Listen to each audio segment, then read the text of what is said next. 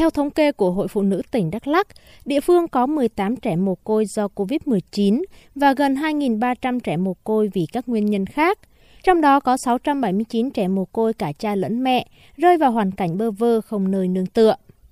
Hưởng ứng chương trình Mẹ đỡ đầu do Hội Liên hiệp Phụ nữ Việt Nam phát động, tỉnh Đắk Lắk đã kết nối vận động các tổ chức cá nhân nhận đỡ đầu hỗ trợ các em. Sau 6 tháng triển khai chương trình, đến nay đã có 364 trẻ được các đơn vị, tổ chức cá nhân và doanh nghiệp nhận đỡ đầu, với số tiền cam kết hỗ trợ hơn 4 tỷ đồng.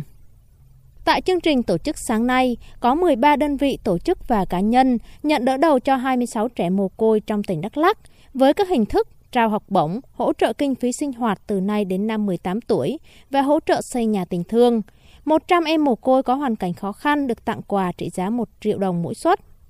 Cùng với đó, các cấp hội trong tỉnh cũng cam kết vận động kết nối đỡ đầu cho 512 trẻ mồ côi với tổng giá trị ước tính hơn 5 tỷ đồng. Bà Tô Thị Tâm, Chủ tịch Hội Liên hiệp Phụ nữ tỉnh Đắk Lắk cho biết,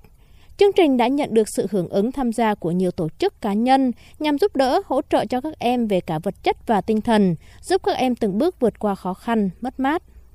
Chúng tôi sẽ đón nhận tất cả những cái sự hỗ trợ cho các bé trên mọi phương diện chứ không phải là chỉ có tiền không hoặc là chỉ có vật chất không. Hiện nay có rất nhiều bé nhà rất hoàn cảnh, người đứa bé lớn phải bỏ học để làm để nuôi bé nó nhỏ. Do vậy chúng tôi cũng mong muốn rất rất nhiều nhà hảo tâm để là vận động ủng hộ làm nhà cho các bé, rồi mua xe đạp cho các bé, rồi mua sách vở cho các bé để tiếp tục đến trường.